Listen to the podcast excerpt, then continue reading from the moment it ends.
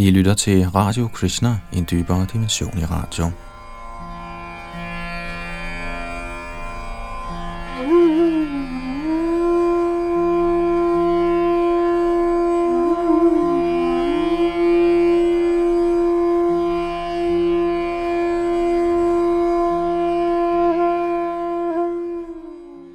Sidste gang i vores gennemgang af Srimad Bhagavatam stoppede vi midt i øh, Krishnas forberedelse af Govardhan Puja.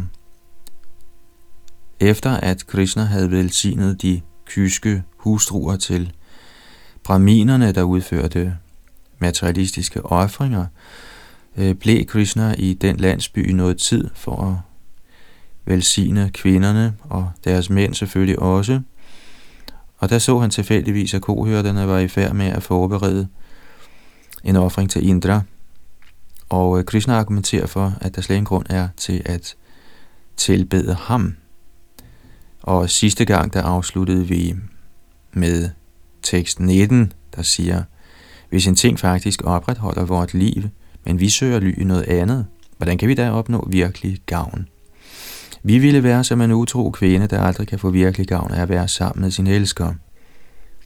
Krishna han argumenterer her for forskellige former for mere eller mindre øh, forkerte filosofiske konklusioner, øh, men han gør det for at drille Indra, fordi han var blevet oplæst af falsk stolthed, og for at øh, introducere et nyt offer, Govardhan Puja, som øh, stadig efter Krishna indstiftede det for 5.000 år siden, bliver fuldt årligt af Krishna-tilbedere.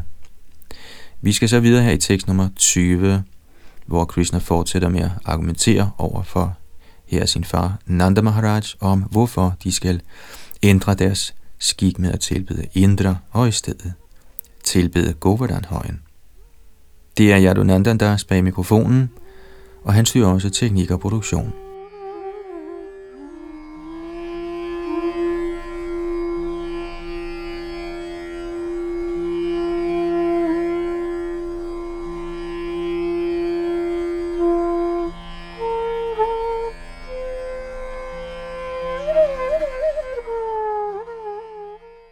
Tekst 20 Brahminen opretholder livet ved at studere og undervise i vedderne.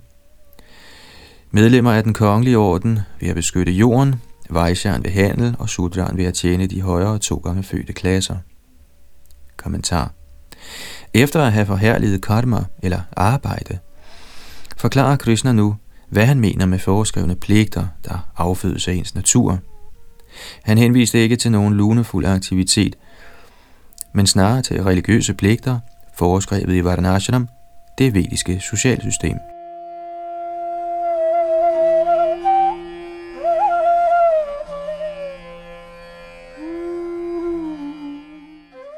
Tekst 21 og 22 Vaishyans pligter har fire inddelinger. Landbrug, handel, god beskyttelse og udlån af penge. Ud af disse er vi som samfund altid optaget af kobeskyttelse. Årsagerne til skabelse, vedligeholdelse og ødelæggelse er naturens tre fremtrædelsesformer, nemlig godhed, lidenskab og uvidenhed. I særdeleshed skaber lidenskaben dette univers, og gennem seksuel forbindelse sørger den for at fylde det med mangfoldighed. Kommentar. For at imødegå den mulige indvending, at et udkomme baseret på køer så sandelig afhænger af indre, der sørger for regn, introducerer Krishna her en mekanistisk teori om eksistensen, der er kendt som ateistisk Sankhya. Tilbøjeligheden til at tilskrive naturens tilsyneladende mekanistiske funktioner eksklusiv kausalitet er i sandhed en gammel tendens, for 5.000 år siden henviste Krishna til en doktrin, der allerede var velkendt i menneskesamfundet.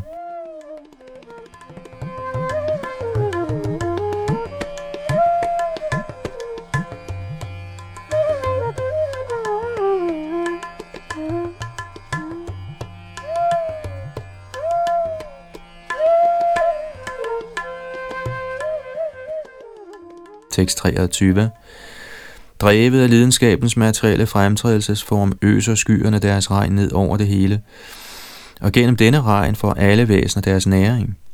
Hvad har den store indre med dette arrangement at gøre? Kommentar. Krishna fortsætter sin mekanistiske forklaring på tilværelsen og konkluderer, Mahendra Kim Karishyati, citat, Hvem har brug for den store indre, siden regnen, der kommer fra skyerne, der igen drives af lidenskabens fremtrædelsesform, faktisk frembringer en værs føde. Citat slut. Ordet Salvadaha tilkendegiver, at skyerne rundhåndet sender deres regn selv over oceanet, klipperne og det golde land, hvor der til synligheden ikke er brug for sådan ferskvand.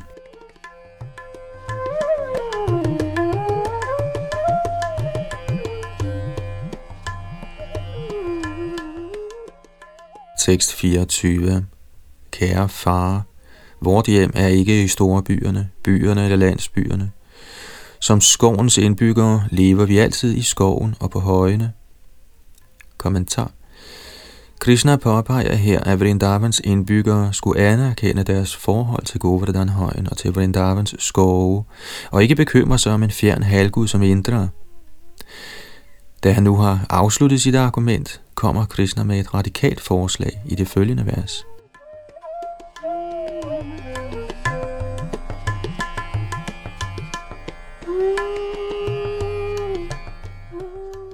Tekst 25 må således et offer til glæde for køerne, braminerne og Govardhanhøjen begynde med alt udstyret, der er samlet til Indra. Lad i stedet dette offer blive udført. Kommentar Herren Krishna er berømt som Go Brahmana Hita, køernes og brahminernes velønder og ven. Krishna inkluderede især de lokale brahminer i sit forslag, fordi han altid er hengiven mod dem, der er hengivne over for den gudelige vediske kultur.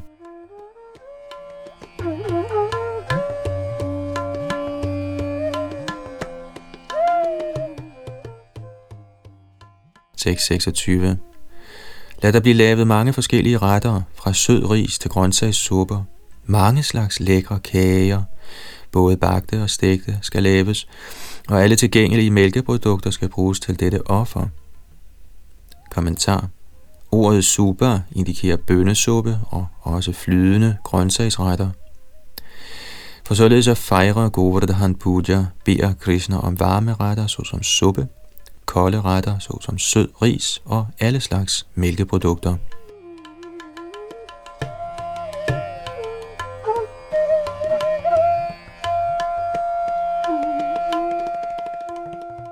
Tekst 27 Braminerne, der har lært det udvediske mantraer, må på korrekt vis påkalde offerilden. Derpå skal I give præsterne dejlig mad og belønne dem med køer og andre gaver. Kommentar Ifølge Srila Sridhar Swami instruerede herren Shri Krishna sin far og andre af Vrindavans indbyggere i de tekniske detaljer angående dette vediske offer, for at sikre sig kvaliteten af offringen, og også for at inspirere Nanda og andre til at have tillid til ideen om et sådan offer. Således nævnte Herren, at der må være ortodoxe braminer til stede, regulære offerbål og ordentlig uddeling af velgørenhed.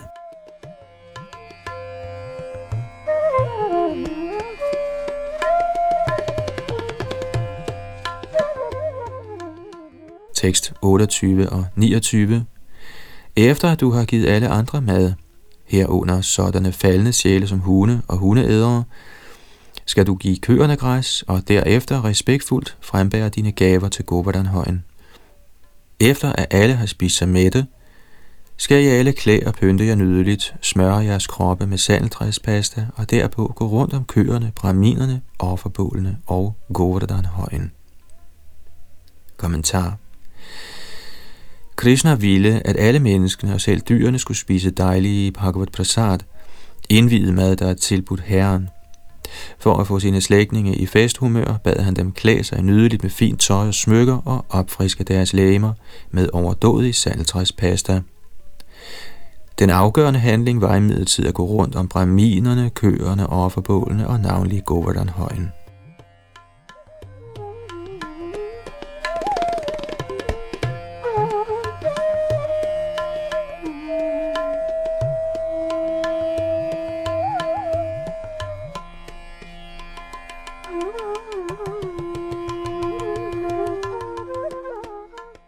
Tekst 30 det er min idé, o far, og du kan følge den, hvis du finder den tiltalende.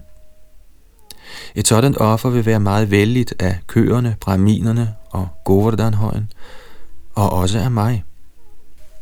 Kommentar Det, som glæder braminerne, køerne og den højeste herre, er lykkebringende og gavnligt for hele verden. Åndeligt blinde, såkaldt moderne mennesker, forstår ikke dette og tilslutter sig en såkaldt videnskabelig tilgang til livet, der hastigt ødelægger hele verden.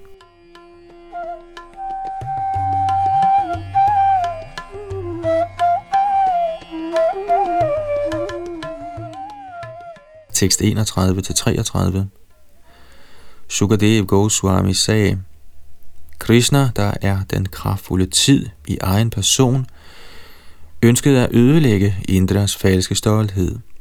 Da Nanda og andre af Vrindavans ældre mænd hørte Krishnas udtalelse, accepterede de hans ord som rigtige. Kohørte samfundet gjorde derpå alt, hvad Madhusudan havde foreslået.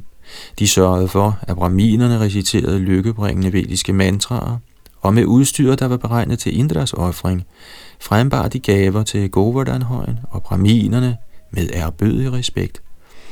De gav også køerne græs. Derpå anbragte de køerne, tyrene og kalvene foran sig og gik rundt om Govardhan.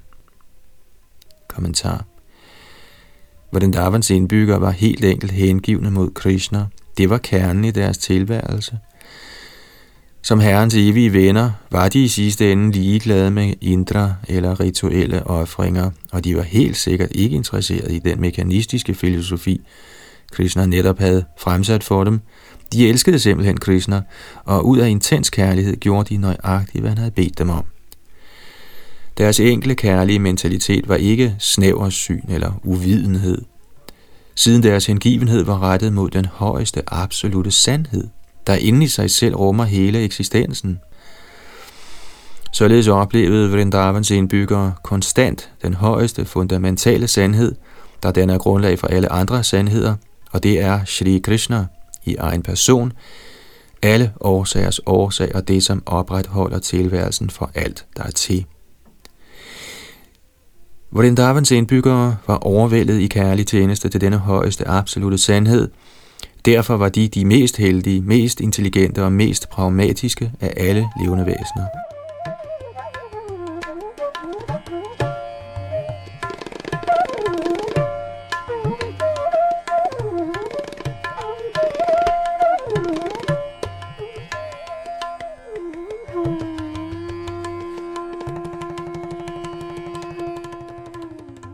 Tekst 34 og 35. Som de smukt dekorerede kohørte damer fulgte med, ridende på vogne, trukket af okser, sang de Krishnas pris, og deres sange blandede sig med braminernes recitationer og velsignelser. Krishna antog derpå en uovertruffen, enorm skikkelse for at indgyde tillid i kohørterne. Ved at erklære, jeg er Gordon bjerget, spiste han de overdådige gaver. Kommentar I 24. kapitel af Krishna, kilden til alt glæde, skriver Srila Prabhupada, citat, Da alt var fuldbragt, antog Krishna en vældig transcendental skikkelse og erklærede for Vrindavans indbyggere, at han selv var Govardhan-højen, for således at overbevise de hengivne om, at Govardhan-højen og Krishna er identiske. Således begyndte Krishna at spise alt maden, der var frembåret der, Krishnas og Govardhanhøjens identitet bliver stadig æret, og store hengivne tager sten fra Govardhanhøjen og tilbyder dem nøjagtigt som gudeskikkelsen af Krishna i templerne. Krishna-bevægelsens medlemmer kan derfor samle sten eller småsten fra Govardhanhøjen og tilbyde dem derhjemme, fordi den tilbydelse er på niveau med tilbedelsen af gudeskikkelsen. Citat slut.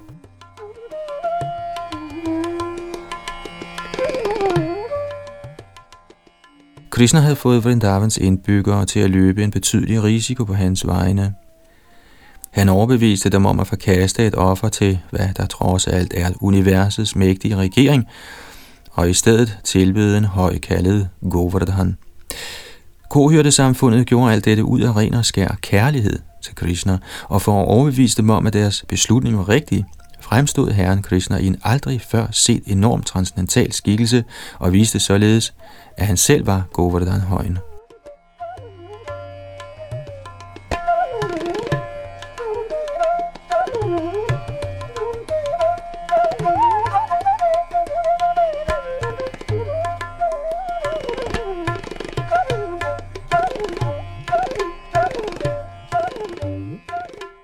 Tekst 36 Sammen med Vrajas folk bøjede herren sig for denne skikkelse af Govardhanhøjen, og viste således faktisk sig selv erbødighed.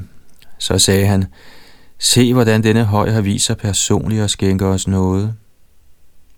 Kommentar Ud fra dette vers er det tydeligt, at Krishna havde udvidet sig og viste sig i sin normale form blandt Vrindavans festdeltagere, mens han samtidig manifesterede sig som Govardhan-højens enorme skikkelse – i sin form som barn førte han således Vrindavans indbyggere an i at bøje sig for hans nye inkarnation som Govardhanhøjen, og han gjorde alle opmærksom på den store barmhjertighed, denne guddommelige Govardhans skikkelse uddelte. Herren Krishnas forunderlige transcendentale aktiviteter faldt så sandelig i tråd med den festlige stemning –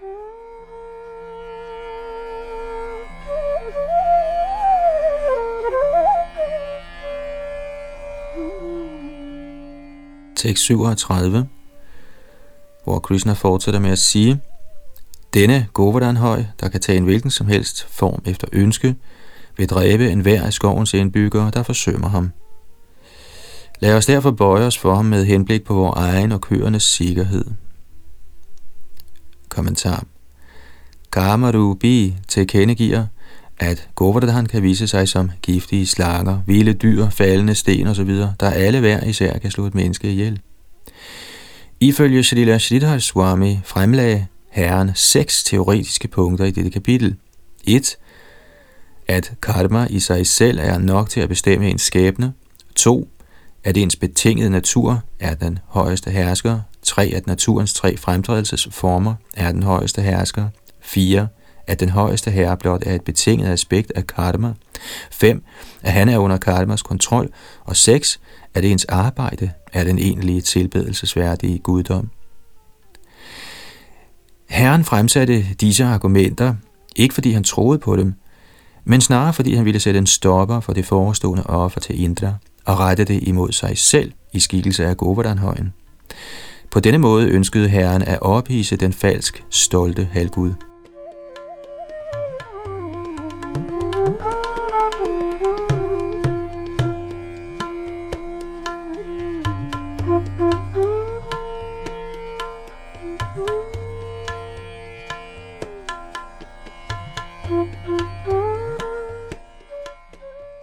Tekst 38 Kohørte samfundets medlemmer, der således var blevet inspireret af herren Vasudeva til på ordentlig vis at udføre offringen til Govardhanhøjen, køerne og braminerne, vendte sammen med herren Krishna tilbage til deres landsby Vraja. Kommentar Selvom Govardhan Puja blev udført med lykke og held, var sagen næppe afsluttet. Indra er trods alt uhyre mægtig, og han modtog nyheden om Govardhan-offringen med brændende vrede. Hvad der så sker, vil vi se i næste kapitel.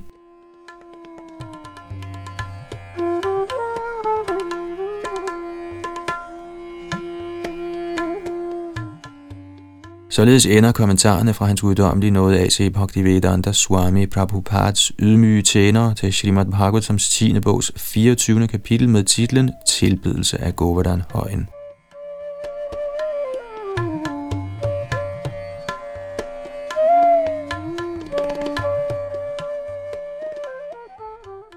Kapitel 25 Krishna løfter Govardhan-højen Tekst 1 Sukadev Goswami sagde, Kære kong Pariksit, da Indra forstod, at hans offer var blevet tilsidesat, blev han rasende på Nanda Maharaj og de andre kohyrder, der accepterede Krishna som deres herre.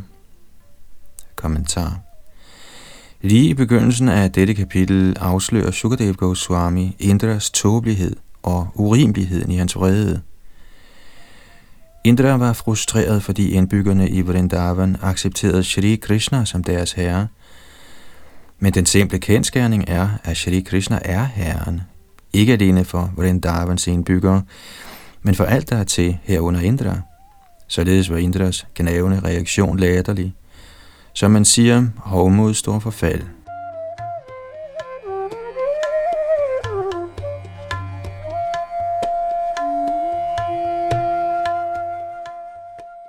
Tekst 2. Den vrede Indra sendte skyerne til universel ødelæggelse af sted, kendte som Samvartak. Han opfattede sig selv som den højeste hersker og sagde, Kommentar Ordet Ishamani her er meget vigtigt. Indra opfattede hårdmodigt sig selv som herren og udviste således den typiske holdning hos en betinget sjæl. Mange tænkere i det 20. århundrede har bemærket den overdrevne vægt på individuel iscenesættelse, der præger vores kultur. Ja, man har så gar myndet udtrykket mig-generationen. Alle i denne verden er mere eller mindre skyldige i syndromet, der kaldes Ishamana, eller fejlagtigt at opfatte sig selv som herren.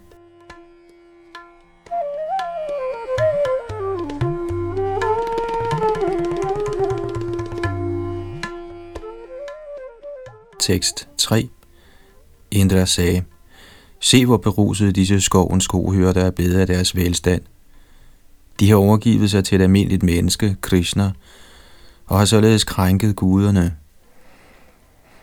Kommentar I virkeligheden sagde Indra, at kohørterne havde krænket ham, Indra, ved at søge ly hos Krishna, som han anså for en martya, en dødelig.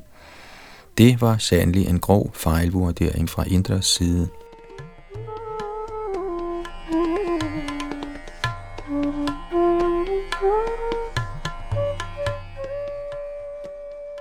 Tekst 4-5 Det, at de har søgt ly hos Krishna, er ligesom når mennesker tåbeligt forkaster transcendental viden om selvet, og i stedet prøver at krydse over den materielle tilværelses vidtstrakte ocean i de falske både af resultatorienterede rituelle offringer.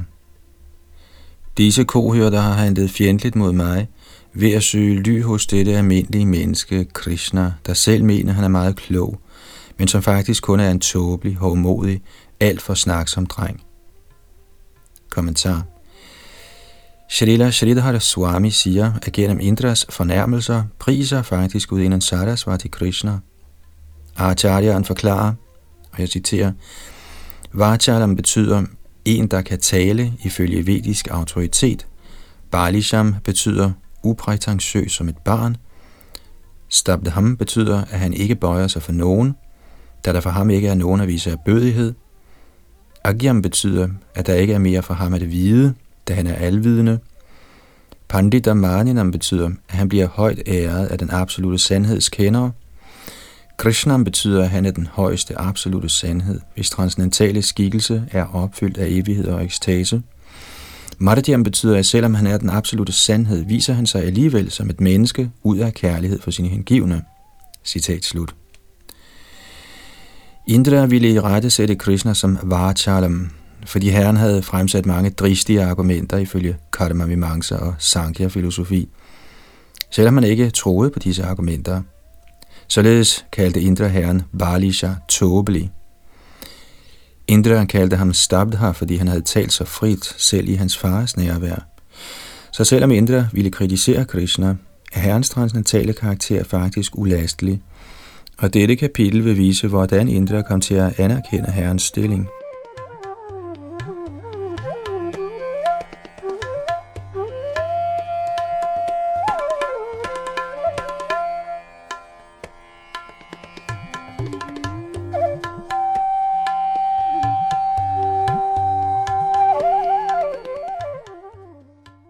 6.6.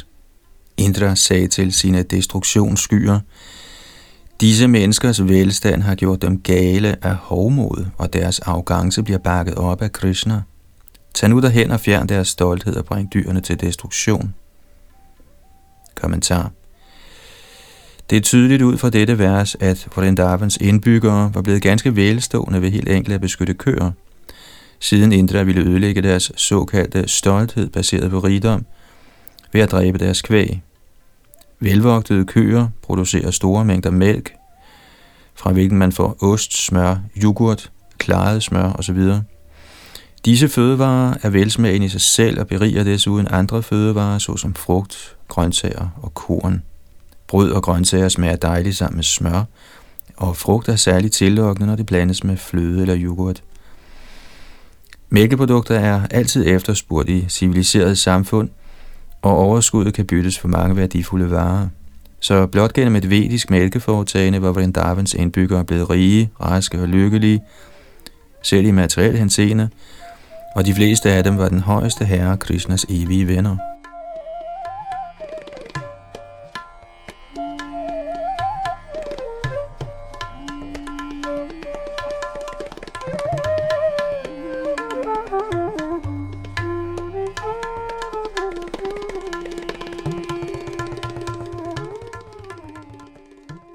Tekst 7 Jeg vil følge jer til Vraja, ridende på min elefant Airavat, sammen med de hurtige og kraftfulde vindguder for at smadre Nanda Maharajas landsby.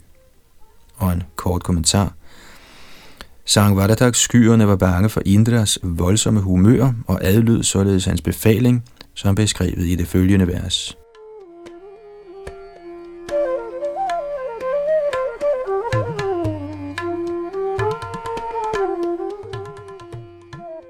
Tekst 8 Shukadev Goswami sagde, på Indras befaling tog de kosmiske destruktionsskyer, der var blevet utidigt løsladt, til Nanda Maharajas græsgange. Der begyndte de at plage indbyggerne ved voldsomt at øse strømme af regn ned over dem. Kommentar Sangvadatak skyerne kunne dække hele jorden med et eneste kæmpe ocean. Med voldsom kraft begyndte disse skyer at oversvømme Vrajas simple land.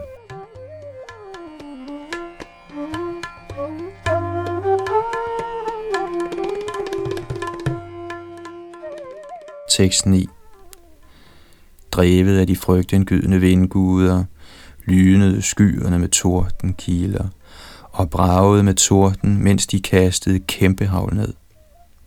Kommentar Shalila Shalidhara Swami forklarer, at ordet Marudganai tilkendegiver de syv mægtige vinde, såsom Avaha, der præsiderer over Bhuvaralok-egnen, og Pravaha, der holder planeterne på plads.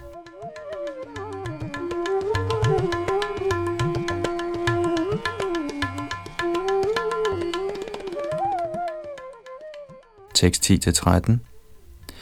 Som skyerne frigjorde deres voldsomme regn, så tykt som massive søjler, blev jorden druknet af oversvømmelsen, og man kunne ikke længere skelne mellem højtliggende og lavtliggende land. Køerne og de andre dyr, der skælvede af regnen og vinden, og kohyrderne med deres kvinder, der var pint af kulden, opsøgte alle herren gode vinter for beskyttelse. De rystede af smerten fra den hårde regn og forsøgte at beskytte deres hoveder og kalve med deres egne kroppe, således nærmede køerne sig guddoms højeste persons lotusfødder. Kohørte mændene og kvinderne tiltalte herren. Krishna, Krishna, o du mest heldige, frels køerne fra Indras vrede. O herre, du holder så meget af dine hengivne, frels venligst også os. Kommentar ved tiden for Krishnas fødsel havde Gargamuni forudsagt Anena Sarvadurgani Yuyam Agyas Tarishyatha. Det er Srimad Bhagavatam 10, 8, 16. Og jeg citerer, Ved hans nåde vil du let overvinde alle vanskeligheder. Citat slut. Indbyggerne i Vrindavan havde tillid til, at Shri Narayan i en sådan alvorlig nødsituation ville give Krishna kraft til at beskytte dem – de accepterede Krishna som alting, og Krishna gengældte deres kærlighed.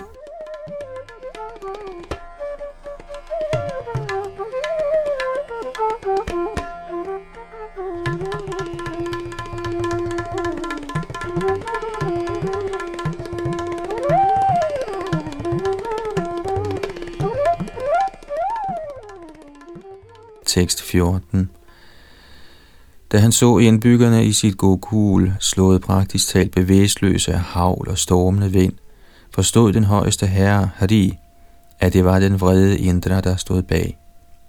Kommentar Srila Vishwanath Chakravarti Thakur forklarer, at de alvorlige kvaler, Indra og ensynlige påførte Vrindavans indbyggere, var arrangeret af Krishnas energi til tidsfordriv, for at forøge de kærlige udvekslinger mellem indbyggerne og Herren. Acharyaen giver den analogi, at for et sultent menneske forøger sultens smerte den lykke, han føler, når han endelig får noget god mad, og således kan sulten siges at forøge glæden ved at spise.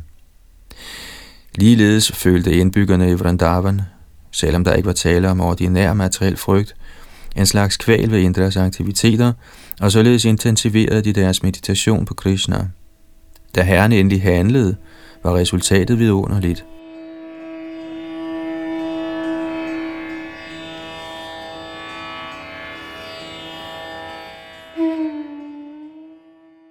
Tekst 15-17 Shri Krishna sagde til sig selv, fordi vi har aflyst hans offring, har Indra sørget for denne ualmindelige voldsomme, urimelige regn sammen med skrækkelige vinder og havl.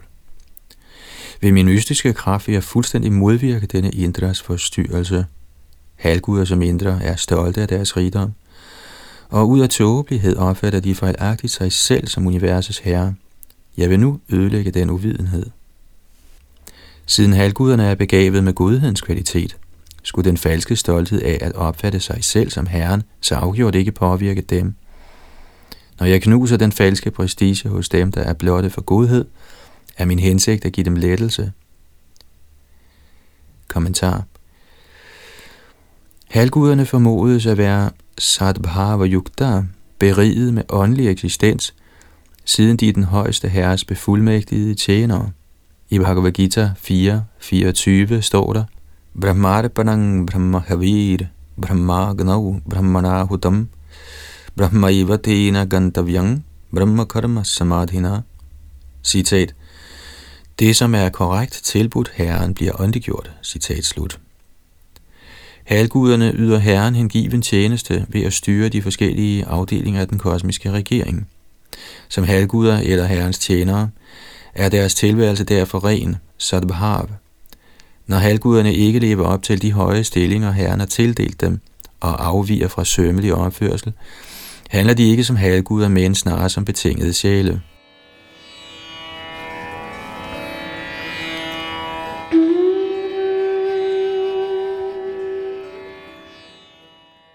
Mana eller falsk prestige er så afgjort en angstprovokerende byrde for den betingede sjæl.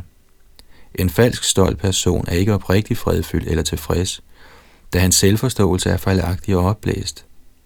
Når en tjener af Herren bliver asat eller irreligiøs, frelser Herren ham fra ugudelighed ved at knække den falske prestige, der har ledt ham til at være fornærmelig eller syndig. Som Herren selv siger, Yasyaham manugrihnami harishetadhanam shanai. Shrimad Bhagavatam 10, 88, 8. Citat.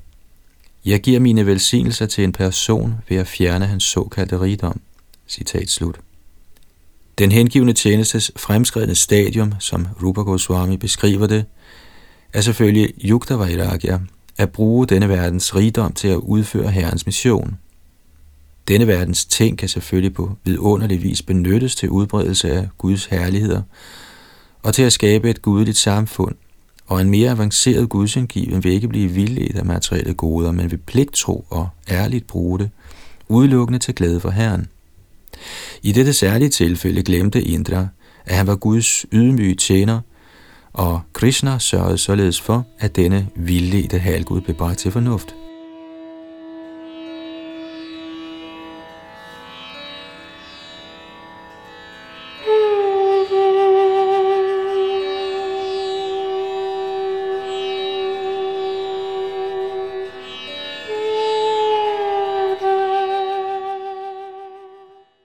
Tekst 18. Jeg må derfor beskytte kohørte samfundet gennem min transcendentale kraft, for jeg er deres ly, jeg er deres mester, og så sandelig er de min egen familie.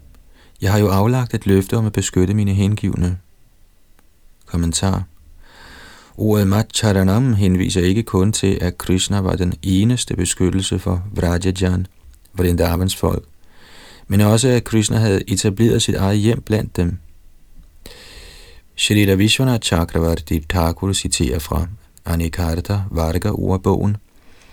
Sharanang Griharakshidoho, citat, Ordet Sharanam kan henvise til enten hjem eller beskytter. Citat slut. Vrindavans indbyggere så Krishna som deres elskede barn, ven, elsker og selve liv, og Herren gengældte deres følelser. Således boede Shri Krishna blandt disse heldige mennesker og gik rundt blandt deres huse og marker. Naturligvis ville han beskytte sådanne fortrolige hengivne for alle slags farer.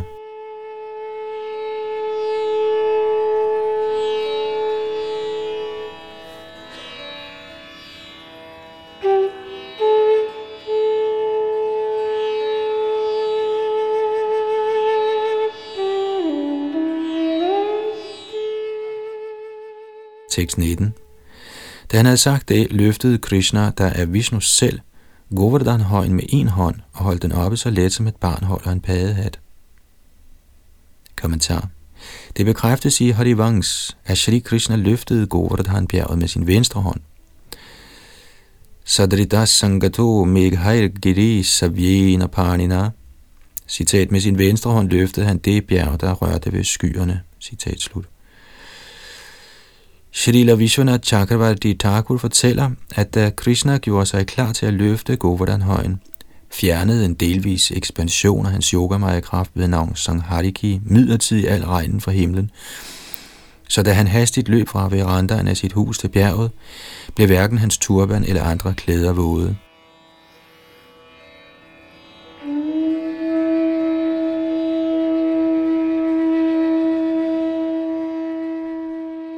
Tekst 20.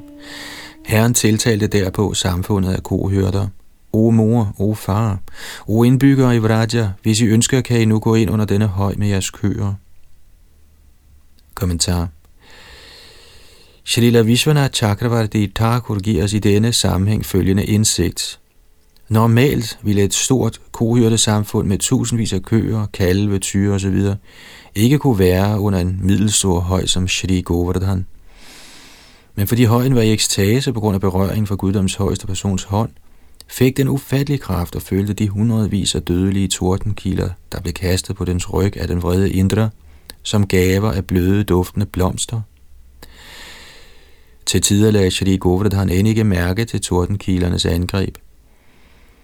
Fra Harivansha har Acharyan også citeret Sri Krishna selv for at sige, Trailokyam mapyutsahate, Rakshitum King Punarvrajam. Citat. Shri Govardhan kan give ly til alle de tre verdener, for ikke at tale om Vrajas land. Citat slut. Da Indras angreb begyndte, og Krishna løftede højen, klatrede jorderne, vildsvinene og andre dyr og fugle, der befandt sig på højens sider, op til dens højeste punkter, og selv de oplevede ikke det mindste ubehag.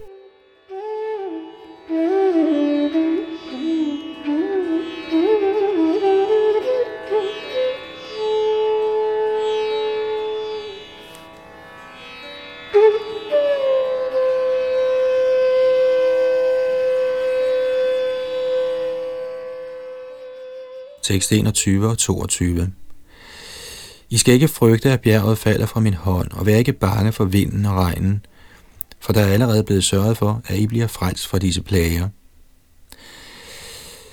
Da Krishna havde beroliget dem, gik de alle ind under højen, hvor de fandt god plads til dem selv og alle deres køer, vogne, tjenere og præster, og også for alle andre af samfundets medlemmer. Og en kort kommentar.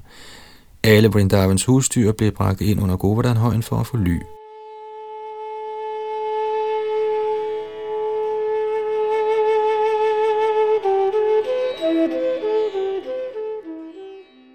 Tekst 23 Herren Krishna, der glemte sult og tørst, og som til side satte alle hensyn til personlige glæder, stod der og holdt bjerget oppe i syv dage, mens Vrajas folk stirrede på ham.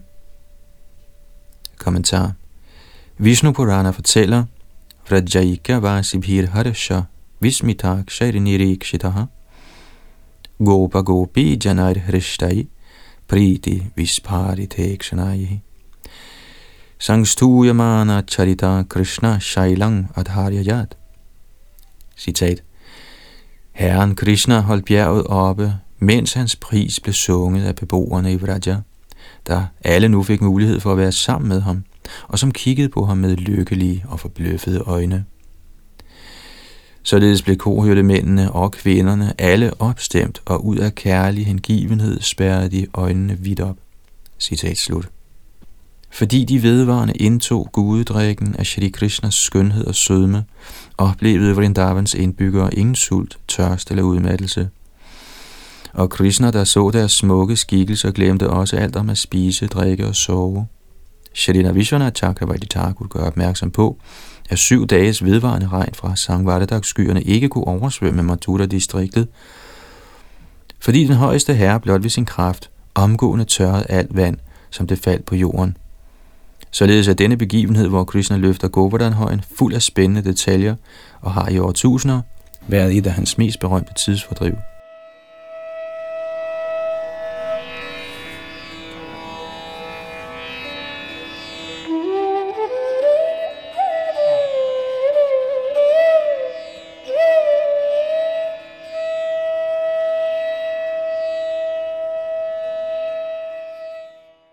6.24-29.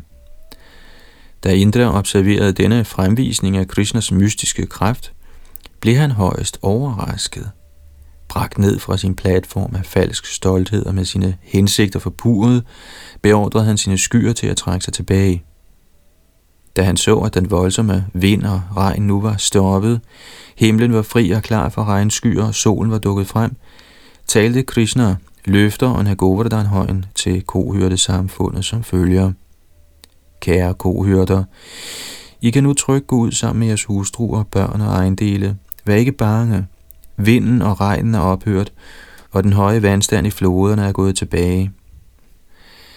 Efter at have samlet hver deres køer og pakket deres ejendele på vognene, gik kohyrterne ud. Kvinderne, børnene og de ældre fulgte gradvist efter – mens alle levende væsener så på, satte guddommens højeste person højen tilbage på dens oprindelige plads, nøjagtigt som den havde stået før. Alle Vrindavans indbyggere var overvældet af ekstatisk kærlighed, og de kom op for at lykkeønske Sri Krishna ifølge deres individuelle forhold til ham. Nogle omfavnede ham, andre bøjede sig for ham osv. Kohørte kvinderne tilbød ham vand blandet med yoghurt og hele bykorn, som en æresbevisning, og de overøste ham med lykkebringende velsignelser. Kommentar Shalila Vishwanath Chakravarti Thakur forklarer, at hver af indbyggerne i Vrindavan opfattede Krishna på sin egen måde, som et underordnet yngre medlem af samfundet, som en jævnbyrdig eller som en overordnet, og de behandlede ham i overensstemmelse dermed. Krishnas overordnede gav ham lykkevarslende velsignelser, duftede kærligt til hans hoved, kyssede ham, knoppede hans arme og fingre og spurgte ømt, om han var træt eller havde ondt. Krishnas jævnbyrdige lå eller spøgte med ham, og de, som var yngre, faldt ved hans fødder, masserede hans fødder osv. Ordet cha i dette vers indikerer, at Brahminernes hustruer sluttede sig til kvinderne for at give dem lykkebringende gaver som yoghurt og hele korn. Krishna modtog velsignelser som denne, citat, må du de slette, beskytte de hederlige folk, glæde dine forældre og blive beriget med al velstand og overdådighed. Citat slut.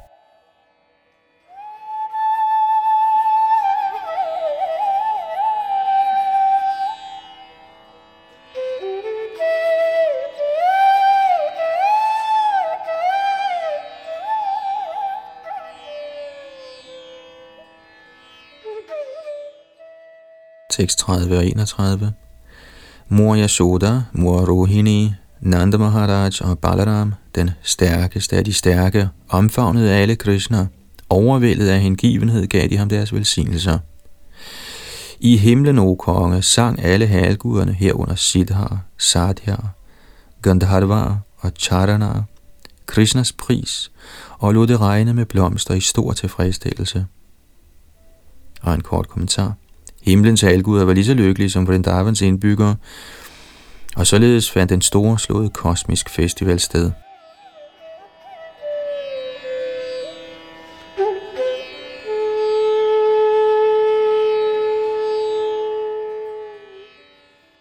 Tekst 32 og 33 Kære kong Pariksit, Halvguderne i himlen spillede på deres konkylier og pauker, så det rungede, og de bedste blandt Gandharvarerne, anført af Tumburu, begyndte at synge.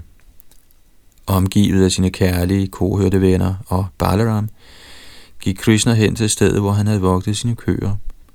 Kohørte pigerne vendte hjem til deres huse, mens de lystigt sang om, hvordan Govardhan højen var blevet løftet, og andre af Krishnas bedrifter, der så dybt havde berørt deres hjerter.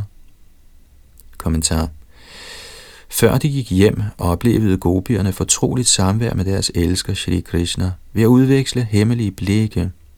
Normalt kunne de ikke tale om Krishna offentligt, siden de var kyske unge piger i en religiøs landsby, men nu benyttede de sig af denne herrens vidunderlige fremvisning og sang frit om hans smukke kvaliteter. Det er naturligt, at en ung mand gerne vil udføre noget stort i tilstedeværelse af en ung pige. Gopierne var de smukkeste og mest renhjertede unge piger – og Shri Krishna udførte de mest fantastiske aktiviteter i deres nærvær. Således trængte han dybt ind i deres sarte hjerter og oplevede deres evige hengivenhed for ham.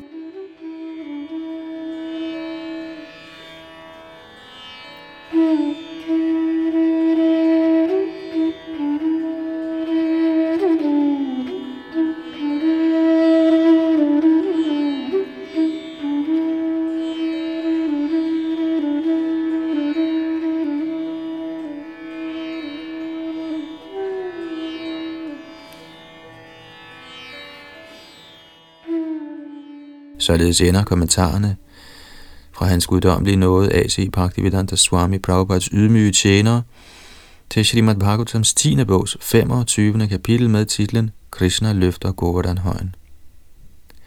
Her stopper vi dagens oplæsning fra det fantastiske værk Srimad Bhagavatam. Vidunderlige Krishna hedder kapitel 26, som vi starter på næste gang. Det var Yadunandandas bag mikrofon og teknik.